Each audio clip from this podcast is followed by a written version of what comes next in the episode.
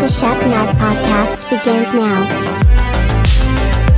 Welcome to the Shep Shepnaz podcast. I'm Joe and I'm your host today. And if you are watching instead of just listening, you will notice that things might look a little bit different today. Uh, I'm in my office and Rob is coming in via a Teams meeting and he is down in Hocking Hills at our Hocking Hill Retreat Center, and we are in the process of getting some cabins built down there. That's why he's down there. But that's not what today's episode is about. Today, we are talking about our message series seven from uh, the book of Revelation. We've been in chapter two, and we've been looking at some of the churches that Jesus has been talking to and addressing. And we're going to pick up that discussion now with Pastor Rob.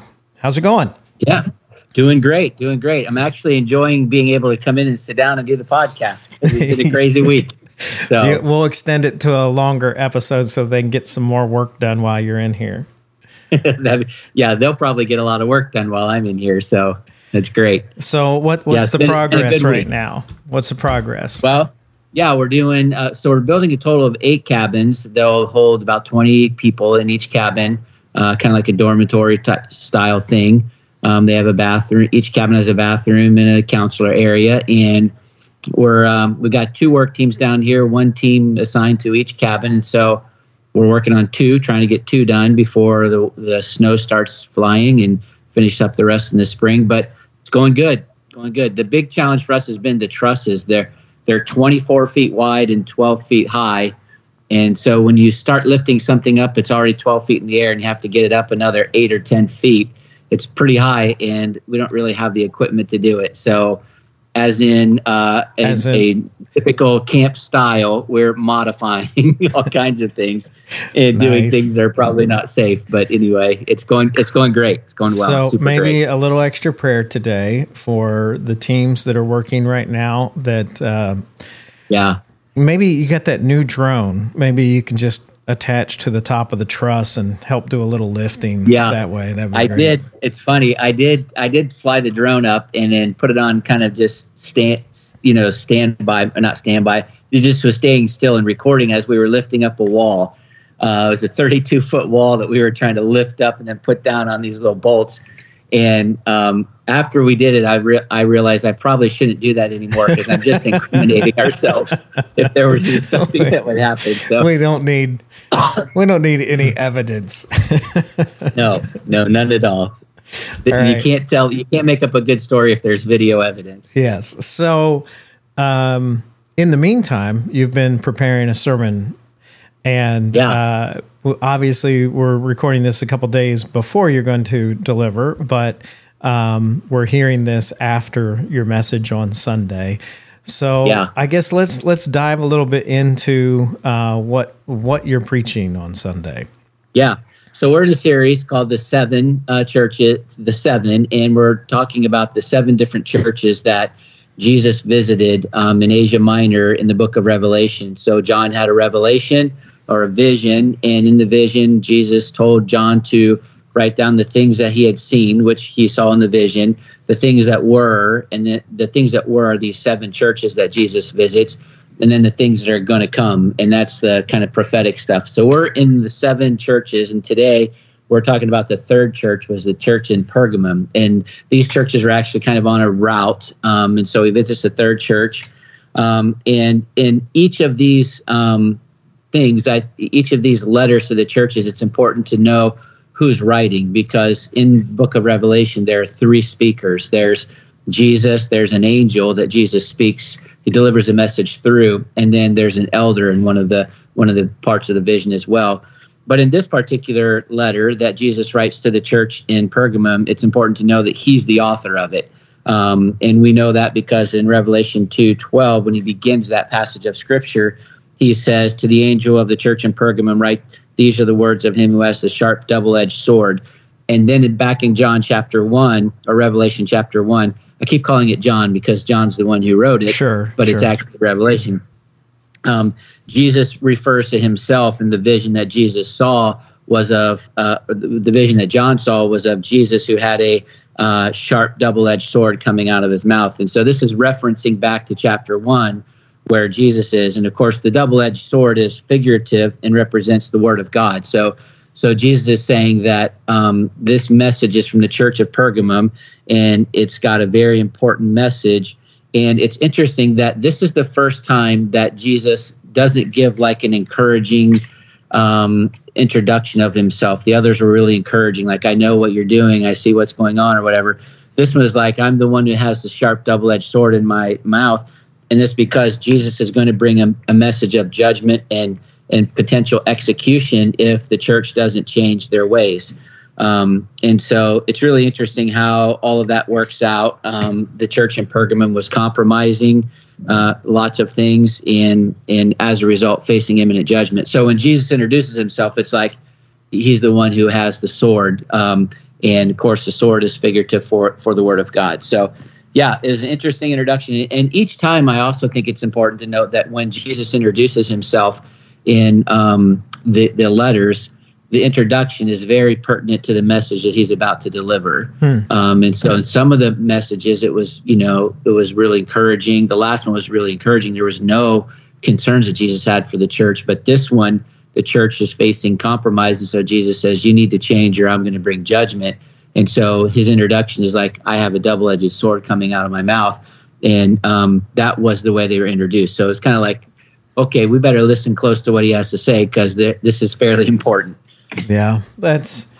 Uh, it's it's quite an image, and kind of one of the things that I find interesting about it is we know that a lot of this language is figurative, um, and part of the reason why we know that a lot of this language is figurative is because Jesus himself in the scripture is telling us, excuse me, like when he refers to the stars, he says the stars are, and and then yeah. he, and he talks about and the candlesticks are. So it, each time yeah. he's saying like here's the symbolism and, and, here's what it was. So that kind of at least yeah. gives us a, a, mode to be operating in to realize that a lot of the images we are seeing are symbols of some you know a spiritual truth that's being visualized yeah, yeah. well i think the thing that one thing about this is really interesting is that um, later on in revelation we'll see that one of the one of the things that jesus does is um, he makes war um, against his enemies and the weapon that jesus uses is the word of God. And so in Revelation 19, it says, Out of his mouth comes a sharp sword with which to strike down the nations. Um, and, and, I think it's interesting to think that all the nations have lots of different weapons. Uh, Christ's enemies have lots of different weapons that they would use.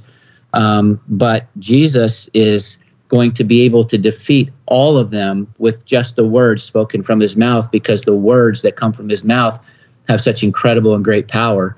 And you know, you can go all the way back to you know what Jesus says about the word that it's living and active, sharper than a double-edged sword and and Jesus says, you know, the word of God is living and uh, or it is all, all of scripture is God breathed, which comes from his mouth. So it's really there's a lot of symbolism and imagery and if you dig into it it's just it's fascinating and it's just so cool to to think about how um, Jesus has given us his word and the power that exists in his word. If we will align our lives with it, it just brings great power. It's, it's, it's amazing. Amen. So uh, tell us a little bit about uh, the church, uh, Pergamum, about who's receiving this message. Yeah, so this is this is this letter is written to the Christians who live in Pergamum, and I think it's kind of helpful to understand a little bit about the city. The city uh, of Pergamum was uh, considered to be Asia's greatest city and had been the capital for 250 years um, when John received the revelation. So it was a very important city. Um, it was also an impressive looking city. It was actually built on a large hill that was a thousand feet above sea level and above the plain. And so when you're coming into the city on the plain, uh, in in the plains, you could look up and you could literally see the city built on the side of a of a mountain of, of a thousand feet up, and it was it was pretty massive and impressive and uh, kind of um, uh, I don't know impressive I guess is the word.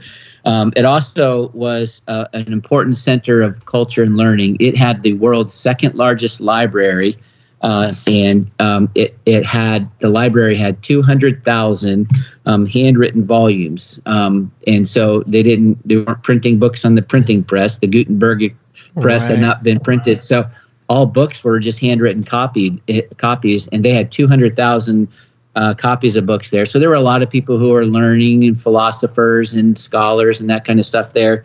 Um, so it was it was really big deal, and also uh, there were several temples dedicated to the worship of Greek gods that were there.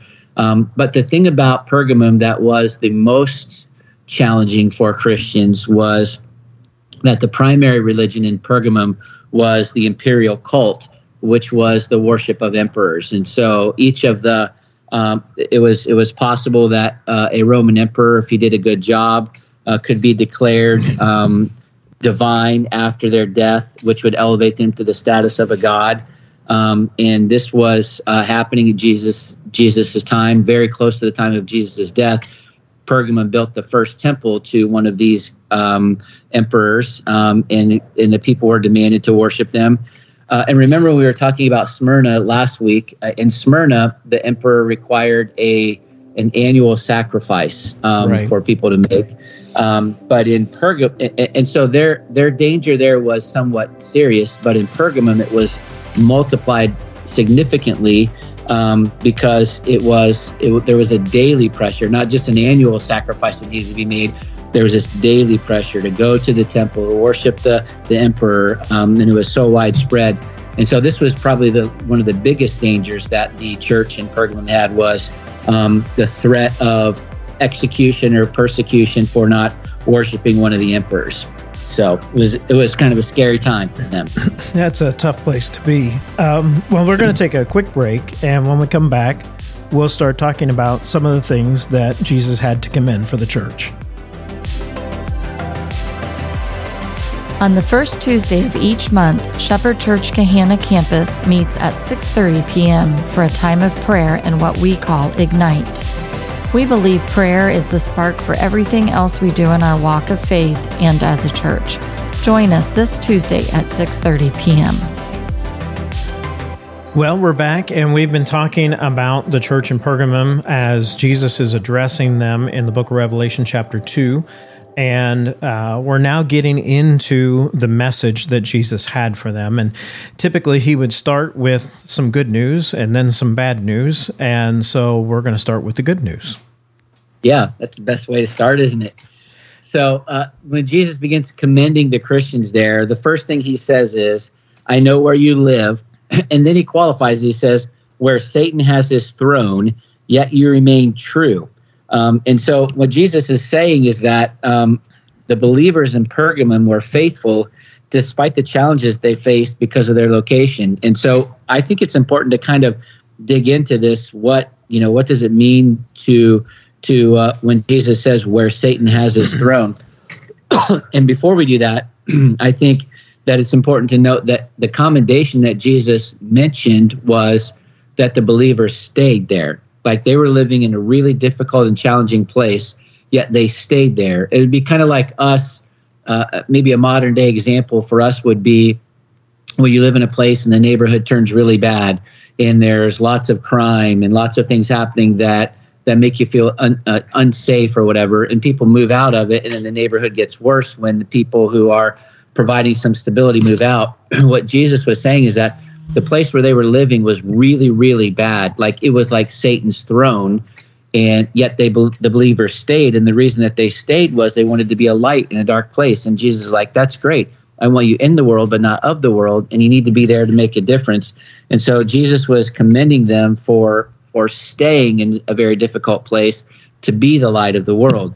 You but know- then he described it yeah go ahead. Well, I was just going to say that may seem a little counterintuitive to us uh, initially because I think, at least in our modern Christian walk, uh, we have a tendency to think when when things are become really immoral, when things become really sinful or bad, or an area is kind of overtaken, like we we maybe have a tendency to just want to retreat and say, you know, we shouldn't be in this area because this is a bad area, or we shouldn't be around this Yeah. kind of activity. And and in fact, not only is he not criticizing them, he's actually commending them, saying, "Good for you for Yeah. staying there."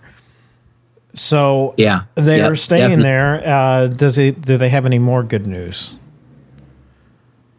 Well, um, one of the things I think was interesting is that Jesus described the place as where Satan has his throne. Um, so that's a fairly um, serious accusation to make Sure. about a city, right?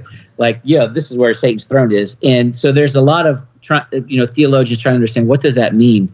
Um, and there are kind of three things that I think most theologians came up with. One of them was that um, that that um, there was a massive and impressive altar of Zeus there. Um, and when I say the word altar, the word altar isn't isn't a good word. It was l- literally like a gigantic temple. It was 100. The court was 120 feet by 112 feet. Was colonnaded on all sides. The podium inside there was 18 feet high, and there was a frieze. I think is how you say it, which is basically a sculpted mural all the way around the the base of this structure that was 446 feet long. That's like a, more than a football field, almost one and a half football fields long. A sculpted mural that was it, it considered to be the greatest work of Hellenistic art, but it literally um, depicted the battle of the gods and the giants, and of course Zeus in that in that and that was the one that overcame. So it was this massive place, um, and uh, I, I, on Sunday I put a picture of it up on the screen and it's huge. Like it rivals the temple that was in Jerusalem. And so there was this altar there of Zeus. People were going there worshiping, making sacrifices. Uh, others thought that maybe it was referencing the um, the widespread worship of a god called Asclepios. Um, and Asclepios was the god of uh, healing in the in the in the pagan god of healing in the ancient world. And if someone was sick and they obviously weren't going to Jesus or whatever, they would go to this god, to this temple, and um, Asclepios was depicted as a snake. Um, and and in the temple there were non-poisonous snakes that that were slithering around all over the place. And people would come to this temple to be if they if they were sick and wanted to find healing, they would come and they would either sleep on the floor of the temple or lie down in, on the floor of the temple hoping that one of the snakes would slither over them or touch them, and that when that happened, they believed that it was the god of Asclepios who was healing them. Now, I I I hate snakes. Like I don't even like little ones that are like like cute or whatever. I can't imagine going into a temple that was full of them and laying on the ground and letting them slither over me. Like you just got to be, you got to have. I yeah, I just this is not good for me. but anyway, uh, that was one of the things that they did and and i think that a lot of people could could draw a connection between this god of Asclepius, who is depicted as a snake and satan because you know satan came to adam and eve in the garden as a serpent um, he's Right. depicted as a as a serpent in the in revelation later on in this actual book that john receives uh, the revelation from and so so some some uh, maybe think that that's what jesus meant when he said that um, but others identify it with this imperial cult, which demanded residents to worship the emperor. Um, and again, this posed the greatest threat to Christians. There were no Christians that were ever executed for not worshiping any of the pagan gods, such as Zeus or Apollos or Aphrodite. They were never executed for that, but they were executed for not worshiping um, the uh, being part of the imperial cult and worshiping one of the emperors. They could be put to death for that. And so many people think this was probably what Jesus was referring to when he said, "This is you know this is where the throne of Satan is, or where Satan lives, or whatever." Um, and so anyway, in the midst of that craziness, Jesus commends the believers for being true to His name. They're like you. You're staying true to me in the midst of a place where you're demanded to worship someone else, and if you don't, you could lose your life. Um, that's just a high, high level of commitment, right? To know that you know, if I choose to not worship whatever God is being uh, advocated, I and I and I stay true to my relationship with God, I could lose my life. That's a high level of commitment.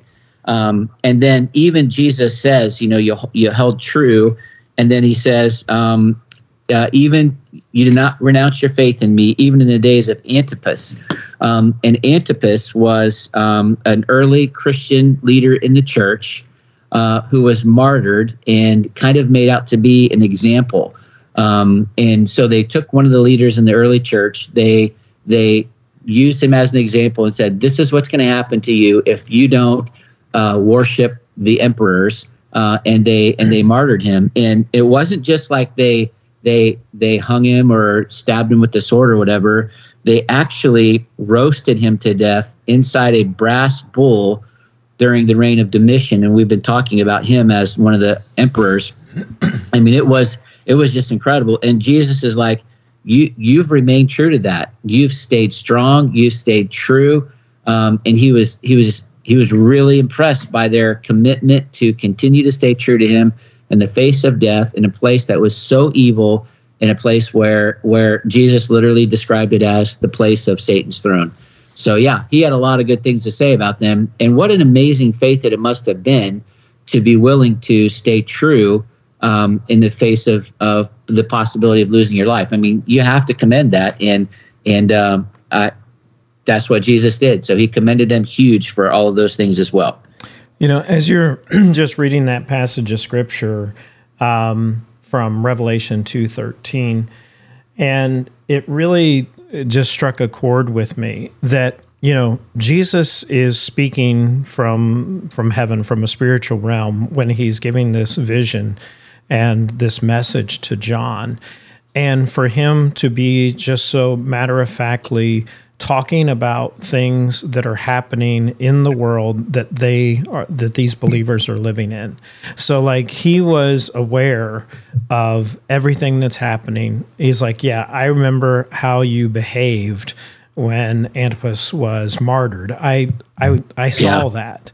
And what um yeah. to me just what an encouragement to know that you know jesus is is letting them know in a very subtle way that hey I, I saw all that and i saw how you reacted and i saw how you held firm during all of that. And uh, so i guess you know maybe sometimes when we're wondering is does jesus see that i'm i'm trying to do what i'm supposed to do? Um, that we can take some comfort here yeah. Yep. Well, and Jesus used in verse 13, he says, I know where you live. And in the other churches says, I know what you've seen. I know what you've done. I know what you've been through. And, and that word, uh, and I've said this the last couple of weeks, so I didn't say it again this time, but is, is oida. The Greek word is oida, which means a complete and full knowledge. Like he knows it all. Like you said, he's seen it all. He knows it all. Nothing gets by him. And, and he was impressed by their commitment in the face of such incredible persecution that they were experiencing. Amen. Well, we're going to leave it there for today. And um, maybe a little bit of a high note that even though they were living in a horrible place, that uh, Jesus was recognizing that they had stand firm and that they were believers. Uh, I have a feeling, though, that there may be some concerns that he has to address. But we, we're going to take a look at that tomorrow. So, um, we want to thank you all for joining us for this episode. And if you want to follow us on Facebook, Instagram, and YouTube, keep up with things that are going on at church, you can also reach out to us by emailing podcast at shepnaz.org. For Pastor Rob, I'm Joe. Have a great day. This podcast is a production of the Shepherd Church of the Nazarene, Gahanna, Ohio. Email to podcast at shepnaz.org and let us know what you think.